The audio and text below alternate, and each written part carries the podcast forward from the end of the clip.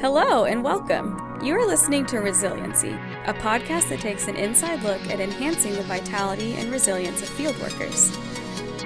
From experts in member care to frontline field workers, our guests will bring you their experience, their lessons learned, and always something practical you can take away and use to increase your resiliency in cross cultural life and ministry.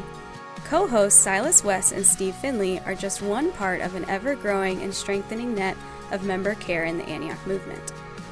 They want to see Matthew 24:14 happen and do everything they can to help field workers have the kind of resilience that enables them to make it for the long haul. Hey, Resiliency listeners. Today, Steve and I are talking with our guest Cindy, who spent over 20 years in Indonesia. As we got into this interview, it became clear to us that we needed to devote two episodes of resiliency to it. In today's episode, Cindy will share her resiliency story of cultural belonging in our next episode, Cindy's going to share some practical steps you can take to find belonging in the place that God has put you. So let's jump right into our interview with Cindy. So, Cindy, I, uh, why don't you share a little bit of who you are and where you've served, and then we'll just kind of jump in from there. Oh, thank you so much. I appreciate your invitation and your warm welcome. Um, thank you for considering me a sister. Thank you for allowing me to join the discussion. So, my vantage point today in the discussion of resiliency is cross cultural belonging. My husband Jamie and I recently relocated from Southeast Asia to Southern California, where we're mentoring and coaching people who cross cultures we role model from a very rich experience of 26 years dwelling in the same city and rearing our three children in a tightly knit neighborhood. I was so blessed. I feel compelled to specify the country of Indonesia because Indonesian hospitality made it a home for me. Mm-hmm. My resiliency over 26 years is the result of saying yes to the invitation to belong across cultures. Mm. And in this, the Lord has treated me very tenderly.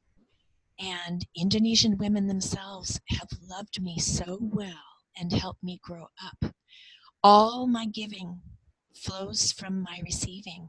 And so you'll understand uh, my gratitude today if you hear the emotion in my voice. Mm-hmm while my memories are still fresh, it hasn't been that long that we left Indonesia. Uh, I'm eager to share a few stories that I pray will inspire hope for a happy, fruitful, resilient life across cultures, wherever our listeners find themselves today. So that's where we'll start. Wow, that's can't wait! Can't wait! Let's go! yeah. my awareness of my need for belonging across cultures began in 1984 when I had just turned 22 years old. I'm 57 now, so all these years have passed, but the memory is so fresh. Jamie and I were newlyweds, setting out to explore the land of our dreams where we hope to serve someday. And as the jumbo jet descended into the capital city of Jakarta at nighttime, dazzling city lights blurred when I my eyes filled with tears of love and I was feeling very romantic and I remember saying, "Ah, my adoptive country, I love you already." It was very dramatic for me. We went straight to our guest house and slept several hours and woke the next morning and my my husband Jamie said, "Hey, we've been enjoying this uh, comfortable environment, don't you think we should maybe leave this air conditioned guest house and have a walk and really become acquainted with, with the city? I thought, yeah, let's do it. I was so excited. But what I didn't know is that our pathway would take us a half mile along a sewage canal in the heat of the day. and it was overwhelming. After we returned to our guest house for lunch, I just cried mm. and my um, that idealism was so easily deflated. I journaled a little bit. I took a nap, and that first bit of desperation and doubt quieted in my heart. The next morning, we passed through the turnstile at the, the main grand train station in Jakarta. And as I heard the gate click shut behind me, I had the sense that there was no turning back. Mm. And something hit me. Uh oh, I don't belong here. And the emotion surprised me. I remember I was this young bride, radiant with belonging, I thought. And our honeymoon adventure had started so well. But even our love could not shield me from disorientation and even from loneliness now that we'd crossed cultures far from home. So there I was, if you can imagine, midday, sitting with Jamie on a hot metal bench, waiting for our train. I was jet lagged and wilting in the tropical heat. And just when sadness seemed to be closing in, movement near me caught my attention. Two sweet Indonesian schoolgirls came smiling up to me. They looked straight into my eyes, that window of my vulnerability. And I think they must have decided I was worth the risk because their smiles held strong. And I heard in my heart language, May we practice English conversation with you, please? That was an invitation to connect. And in the moment I said yes, my loneliness was gone. Jamie says that in all these years, he never knew me to be homesick. Wow. Mm. Yeah. Well, when Jamie and I returned to Southeast Asia five years later, educated, well supported, full of confidence and energy to serve, we lived first for a month of cultural bonding in the home of a local cousin family. We had arrived during fasting month. Our hosts were very gracious, but they were sleepy, and so they weren't very talkative, and I did feel a little bit isolated. Our one year old was in jet lag, her sleep was broken. That was devastating. My husband got a fever that lasted 10 days Ooh. and and why why oh why did i always feel hungry and i lived those first few weeks as if in slow motion my ambitions quieted within me my idealism was humbled a bit even though i still had a really strong sense of calling and i realized after all that maybe i wasn't the extraordinary woman prepared to give and give and give that I thought I was. Now I felt very ordinary. And there the precious lessons of love began. I dared to hope that my most common human needs would create a hundred connection points between me and the Indonesian women I hope to know. After our month of bonding, we moved into our first rental house jet lag had passed. I was feeling pretty good. I felt emotionally alert. I was starting to take some risks by getting out all by myself. And I began language lessons with local tutors, guided by a language acquisition approach that was called the LAMP method. Uh, with the LAMP method, we memorized an acronym GLUE, G L U E. Get what you need, learn what you get, use what you learn, then evaluate. So G L U E, get, learn, use, evaluate. I pursued Indonesian language that would help me connect emotionally with the local women because that is what I needed I confess I missed whole realms of vocabulary. So sometimes I couldn't participate in certain conversations about automobiles, business, government, things like that. But I did get what I most needed at the time, and that was the language of the heart, the language of life story, the vocabulary of pregnancy and childbirth and child rearing, uh, the language of women's activities and meetings, all the greetings that women give one another.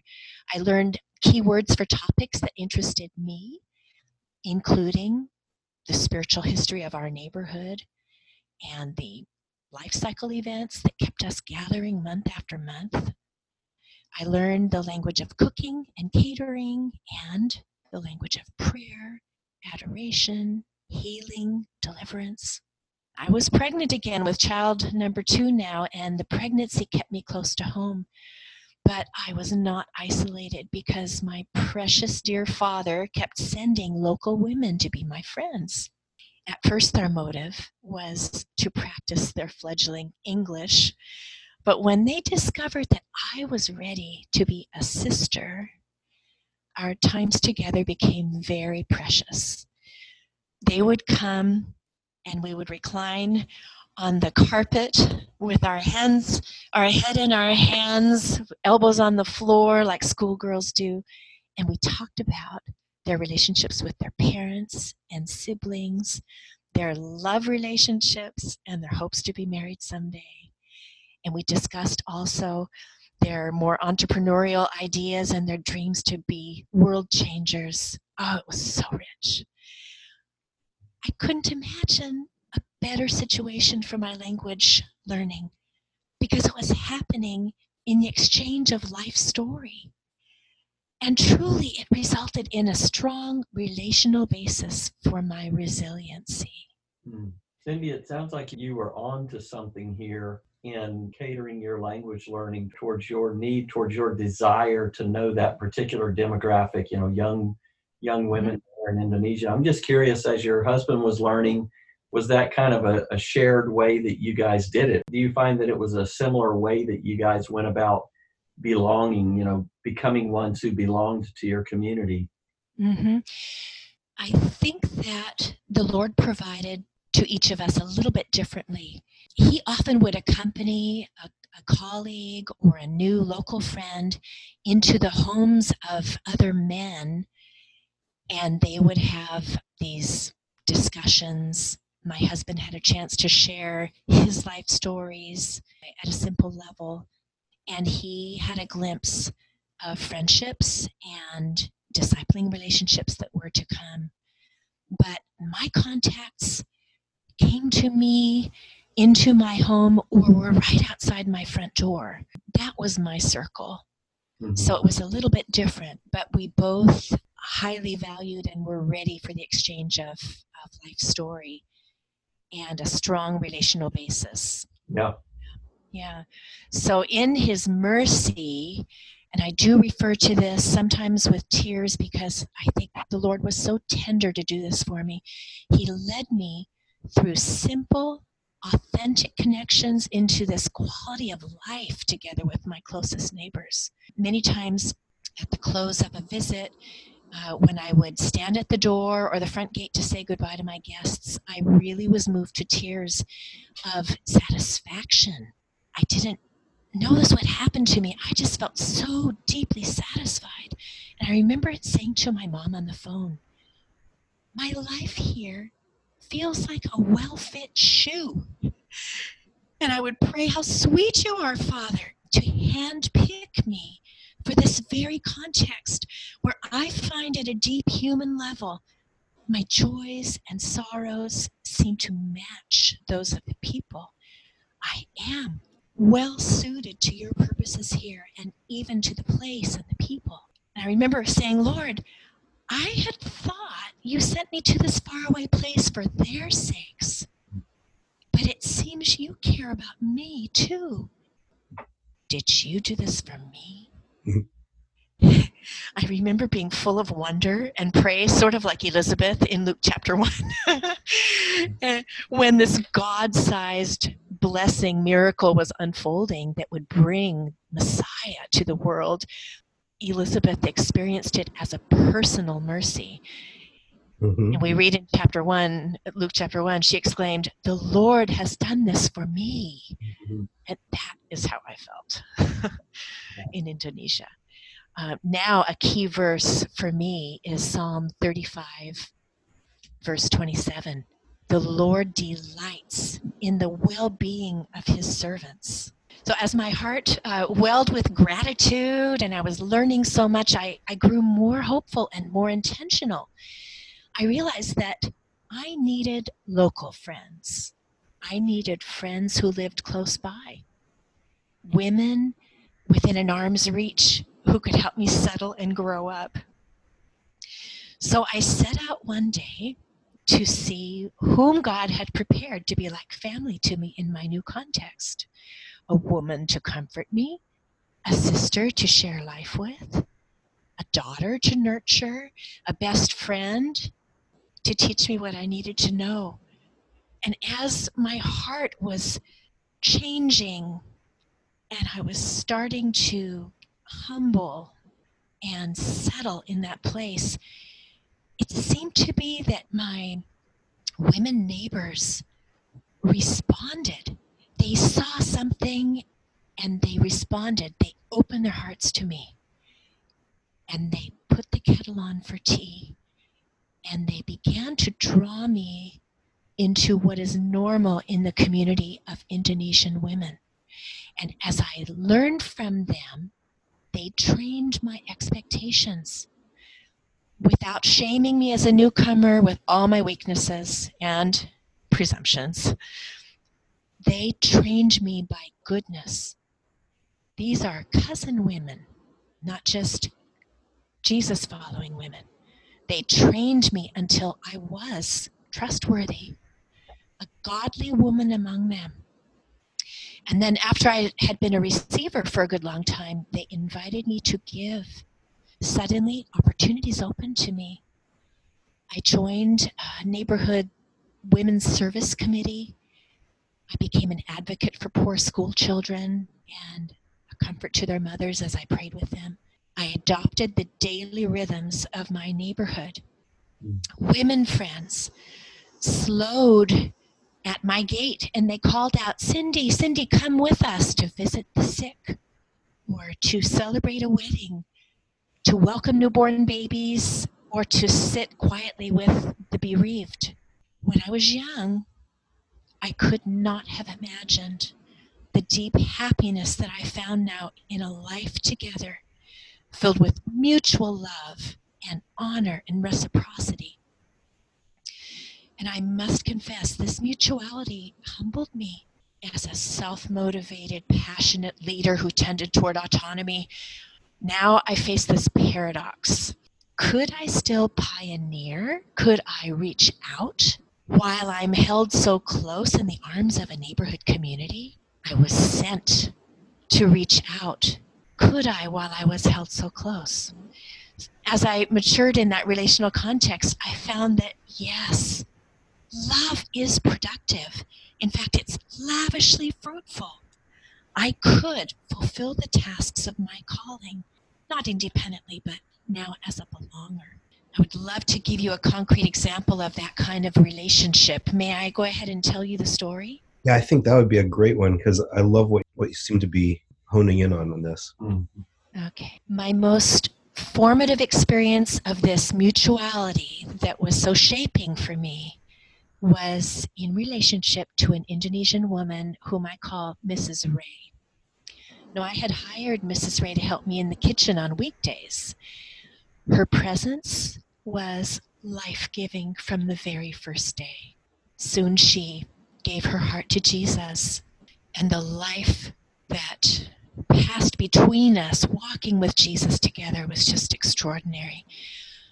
I want to say that I am aware that my happy years in Indonesia started in the kitchen, hmm. where Mrs. Ray made me, the stranger, a sister. She made me, the foreigner, a friend.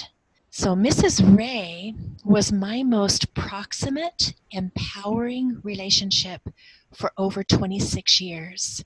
That's why I'm introducing her to you.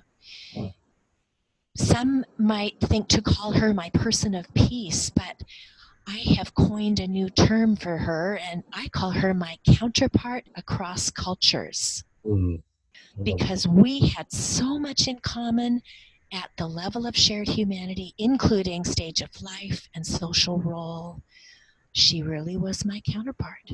I want to interject um, to our friends who are listening. I pray that God will help you also identify your counterpart. Uh, women, for you, it might be a woman whom you'll hire to assist you in your home in the kitchen or with your kids. Or it may be a nearby vendor where you buy your vegetables, or men where you, you might seek help to repair something in your home or your language tutor, or it could be your next door neighbor. But in any case, a counterpart across cultures is someone with whom you will experience a microcosm of your broader social life. And it's someone who's a safe place for all your learning and growing. Mm-hmm. Now, Mrs. Ray was that to me. She manifested goodness toward me in five powerful ways. She became for me, in sequence as the years went on, my mirror, my advocate, my life witness, my hostess, and my sponsor. And without telling you all the associated stories, I'll just summarize what these mean.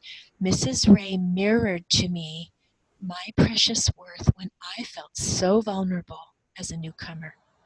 She was my advocate when I was still learning. She was witness to the seasons of my development and transformation. She graciously continued to host my identity across cultures. She also was my sponsor. Years had passed, and now I was thriving and bearing fruit. I could sense God's favor and blessing. Had the goodness between me and Mrs. Ray so multiplied between us? The between empowered the beyond. It was this marvelous fruit. I realized that this faithful person this faithful woman friend was not only hosting this beautiful life in Indonesia for me, but she was also the sponsor of my good name. And as such, she was the sponsor of my success. I do believe that belonging is a critical factor in resiliency. But there came a point when I wondered maybe belonging is optional. Some of my closest foreign friends moved on from our city, and I wondered about me. For how much longer would I root my life in this sweet microcosm of household and neighborhood? I didn't desire to leave, but I was growing up and my heart's concerns now embrace the broader world in a really wholesome and exciting way. Would I always need the empowering hospitality of my women's community? Yes. Mrs. Ray taught me that I would continue to need my closest women friends like a branch needs the tree. I realized that over all these years, I had been groomed for community, not for independence. I let myself settle and find peace in this. Someday, friends who are listening, you might wonder too.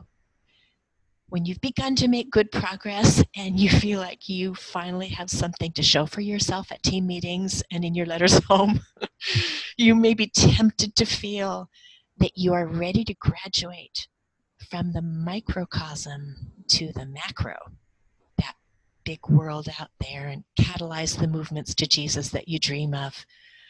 But please hear me.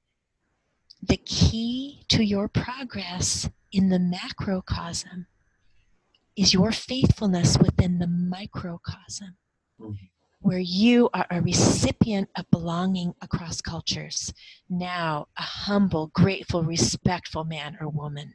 The key to your progress in the macrocosm is your faithfulness within the microcosm. The last little vignette I want to share with you is the result of these lessons that I have sort of consolidated for you. And it happened just three years ago. I sat with Mrs. Ray in a circle of our faithful, precious Indonesian women friends who, at that point, were gathering regularly to share their joys and their sorrows and to pray for one another. I was there to say a final goodbye after calling that city in Indonesia home for most of my adult life. My chest was aching. Mm. My eyes burned on the verge of tears. My whole face felt heavy. I couldn't even smile, which is unusual for me because I'm usually pretty cheerful. I was in grief. One of the women reached to me and she said, We hope you realize, Cindy, that we don't think of you as a foreigner. You are one of us now. Belonging was their gift to me. Cindy, that is so much, just so much to, to glean from your stories today. I can't wait to talk with you again about the, the practical side of this. Just want to thank you so much for not only for sharing that, but for being so thoughtful in how you communicated your stories, letting us into that little picture, that little window of your life in Indonesia. Well, thank you. It's been a pleasure to praise him by telling you the story of his provision for my resiliency. We had another guest that we interviewed. The husband shared about getting your needs met through your local culture. So, what part did other expatriates play in mm-hmm in your relational life there in, in Jakarta? My belonging to my most proximate local community enriched and actually freed my relationship with my expat friends, colleagues who were sent as I was. I think it made me more wholesome. It made me more healthy in my expectations. We were involved in many kinds of research and intercession forums. We were very involved with our international church. And the adventures of walking closely with local friends during the week and being transformed by it and seeing the wonderful gifts of the kingdom come to our neighborhood drew us to our gatherings with expats and colleagues with um, such a sense of hope that this is something we would experience together. So we mm-hmm. actually found that this was impetus for collaboration and it did not separate or isolate us from our other like culture communities. It's sort of like, you know, how in our marriages, if a man has a healthy friendship with a guy friend and the woman has a girlfriend who's a healthy, wholesome friend, benefits from those healthy relationships reflect in the marriage. We become even better people from growing up in the broader social setting. Mm-hmm. So I think that's what happened for Jamie and me as well. Our local relationships made our our expat friendships even richer and, and more powerful in our collaboration. I can't help but think, Cindy, that our listeners, as well as me sitting here listening to you, have the question in their mind what kind of believing community uh, resulted among that neighborhood? We saw small, genuine, household and neighborhood based communities form. We actually saw some multiplication. It was small but genuine, and it gave us so much joy. And um, we experienced amazing answers to prayer, including healings and the return of a stolen vehicle, and you know all these odd things that we don't even think to ask God for here here in the United States. But our our life was just so real, uh, so human in in fullness, and we were like the groups who gathered uh, gathered with Jesus and I call it, oh, it's this that the scenarios that we read in the Gospels where the sick and the demonized and the poor uh, gathered around him and power went out from him to heal, we found ourselves in that group very genuinely, humbly associating and receiving consolation from from the Lord just as our neighbors began to it was just so good to be lumped together. Mm-hmm. Honestly, it was so good. well, Cindy, if our listeners only remembered one thing from today's time with you about what you learned about resiliency on the field, what would that be? Refer to Psalm 35:27 and here's my summary statement. God delights in the well-being of his servants. And to take it one sentence more to a sense of belonging is one of the tenderest gifts that he gives and confirms through our local local community. He he leads us through cords of human kindness and ties of love. We read in Hosea 11 this is how tender our father is. Resiliency is a is the result of settling our hearts in the love of God and increasing in well-being right there in community as a member of our neighborhood or a circle of friends uh, in the places where we serve. It's beautiful. Mm. Well, Cindy, thank you so much. You have something as a result of the choices you made. The love that you have for Indonesia and Indonesians just oozes out of you. So I wonder as we close if you can just pray a prayer of impartation and blessing upon our listeners. Yes, of course. Thank you. Father, first let me say thank you for delighting in the well being of your servants. You are not harsh, you are tender, you speak words of esteem, you connect us with people not only whom we can serve, but from whom we can receive in the most life giving ways. Thank you. Thank you so much for this manifestation of your goodness. Oh Lord, Lord Jesus, thank you for being made like your brothers in every way. Thank you for experiencing sorrows and griefs and temptations, yet without sin. You are just the one we need. You are the high priest we need. You are perfectly suited to us. And as you send us incarnationally, many of us in that way, to immerse ourselves in a local setting across cultures, we come with so much commonality at a human level. We pray, Lord Jesus, that you will empower us to stand among this new community and to receive belonging as it is offered us, to receive love as it is extended to us. And uh, Lord, I pray that um, you will unleash hope in my brothers and sisters uh, listening today. Unleash hope for a happy life as they serve overseas. I just hope that the, the word happiness will be reinstated in all of our discussions because happiness is so life giving. Please, would you do this, Lord? Increase wholeness as we root our hearts deeper and deeper in your love. Increase wholeness for a lifetime of wholesome service and faithful family engagement. Thank you, Lord. Bless my friends in Jesus' name. Amen. Amen. Thank you so much, Cindy. That was that was an amazing time just listening to your stories and, and hearing what God's put on your heart. Thank you for sharing that with us. Thank you. Thank you for inviting me to be with you. Well, friends, that's it for this week's episode. You've been listening to Resiliency. This episode has been produced by me, Silas West, with help from my co host, Steve Finley. We are so grateful for the generosity of our guests for coming on the podcast today. Thank you so much. We couldn't do it without you. We also want to give a big shout out to the band Honest Men, who wrote and performed the music in our intro and outro. Special thanks for the voice talent of Sarah Neely, who introduced us at the beginning of the episode. If you liked what you heard, encourage your friends to subscribe and tune in in two weeks from now for the next episode of Resiliency.